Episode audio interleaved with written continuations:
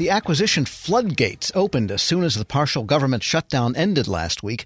Just on fedbizops.gov alone, agencies, both those that were shut down and those that weren't, released seven or eight times more RFPs, RFIs, and awards last week as they did during the same week in 2017 and 2018.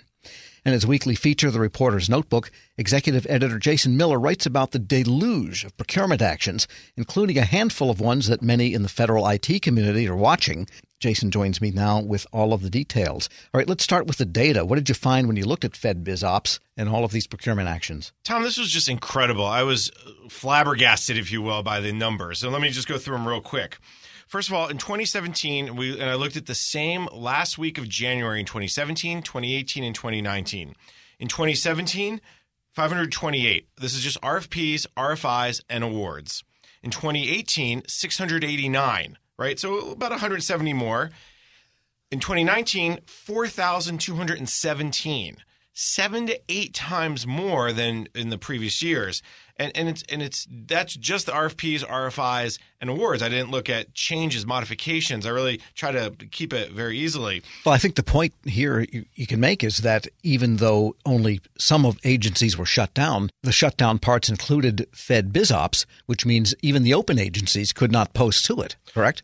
So they could post to Fed BizOps, but at the same time, I think there's a, a, a, they were a little bit weary about posting because there's so many, so much of the air was taken up by the shutdown. And you're right, 75 percent of the government was open. So why are all these, uh, if you will, RFPs, RFIs, awards being put out there? And in fact, this the reason why I did the story, Tom, was because I got a, a press release, and we'll give the the, the the the group full credit. It's called U.S. Federal Contractor Registration. They're a third party that you know charges fees to help contractors get on and do business with the government. And they sent me a release that said the Defense Logistics Agency, so DLA, which was not shut down, alone re- released more than 700 solicitations on Fed Biz Ops ranging from everything from everything from non-chargeable batteries to liquid nitrogen to liquid oxygen to grenade launcher barrels. But so that to me was amazing. And I said, well, how many others? And then that's how I came up and just looked at that 4,217 odd procurements. Wow. And which agencies were the most active? You mentioned DOD.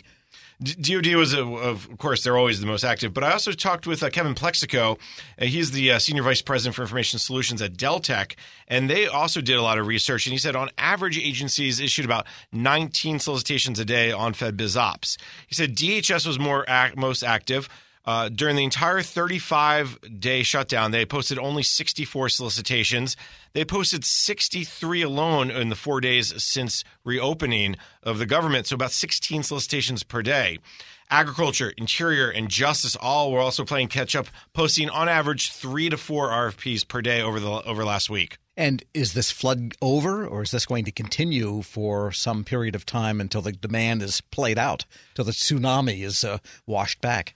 I imagine this will continue, at least uh, maybe not at the rate we've seen, but but over the next week or two. And then you know, Tom, we're facing another shutdown potentially. So I think there's a lot of agencies looking to say, let me get things out there now while I have the opportunity, versus waiting until whether or not the government shuts down for a second time or in 2019. So I, I, think you know we'll see the data continue to show maybe not this rate, but at a very strong rate. Yeah, what do they call it? Making hay while the moon is out or the sun is out or something. not being a farmer, I don't know the, quite the right way to put it. We're speaking with Federal News Network's executive editor Jason Miller, and Jason, you mentioned a couple of notable procurement actions from GSA in all of this.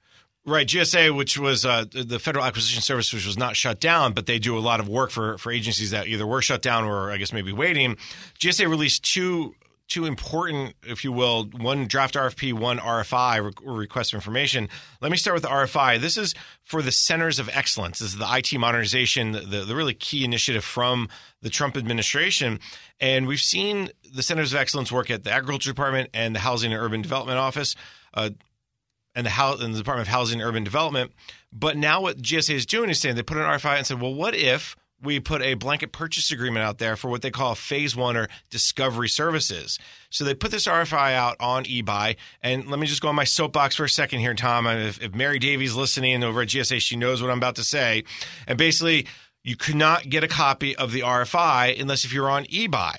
Oh, but oh boy. that yeah. right, the transparency was crazy, but it it but to give GSA some credit, they did put some information about this RFI on a GitHub site that was public. But on the GitHub site, and this is where I'm going to get on my soapbox, Tom, they, they they tell you you can find the entire RFI by searching RFQID number X, you know, XYZ, etc., under the title Center of Excellent Discovery.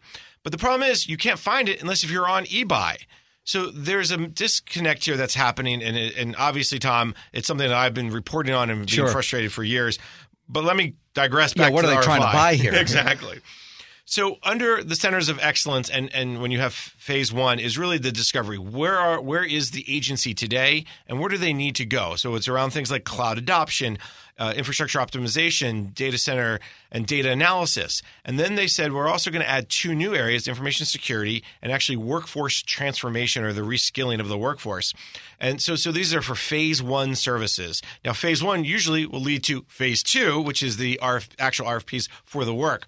But right now, GSA wants to create, it sounds like a blanket purchase agreement on top of Schedule 70 for what they call this, this discovery services. So there's basic services that would cut across any center of excellence trying to demonstrate whatever it is it's trying to be excellent at. What the IT modernization needs are of that agency. Right. So whether it's interior or commerce or whomever, they could buy these services off this BPA and get get that process started to move into that phase two, which is actually the IT modernization. Yeah, that BPA approach seems to be getting more popular in the last few years as opposed to just a whole brand new schedule of contracts or a new multiple award contract approach. I think you're absolutely right. We're seeing it across several agencies who are instead of going their own way, they're deciding to go uh, back on the GSA, which actually is a great segue to the next uh, important procurement action. Yes, which another is RFI. Another. Well, this is a draft RFP from GSA and the Defense Department for their DEOS this is an $8 billion cloud procurement, not Jedi, but DEOS. Oh, Lord, Dios. And so the draft RFP is out looking for comments. Again, comments are due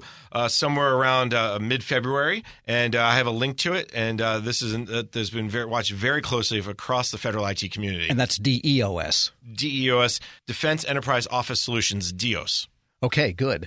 And uh, finally, there's an RFI from the Office of Personnel Management, which is of note. What is going on with that one? So, this was another one that came out again last week. And this one is looking basically for a cloud system to host a central enrollment program for the Federal Employee Health Benefit Program, the FEHBP. Now, what's interesting about this, Tom, is, is not so much that they want to move it to the cloud. Everybody wants to move everything to the cloud but it's what the kind of central enrollment program, a web-based self-service portal where the customer can do many different things, like look at different plan options, look at you know, what benefits, cost sharing, out-of-pocket expenses, really give the federal employee an entire view that they can find in one place of when they so to help them make better decisions around healthcare and during open season. So I think getting this RFI out now, they want to see what, what the art of the possible is, and then I imagine their their goal, without being it's not being said in this RFI, is that they want to get this set up in time for probably next open season, so next uh, November. Federal News Network's Jason Miller, thanks so much. My pleasure, Tom. Be sure to check out his notebook now online at federalnewsnetwork.com. Want more ways to show your good side to the world? Donate plasma at a Grifols Center and join thousands of donors who are helping to save lives. Receive up to $1,000 your first month. Learn more at grifolsplasma.com.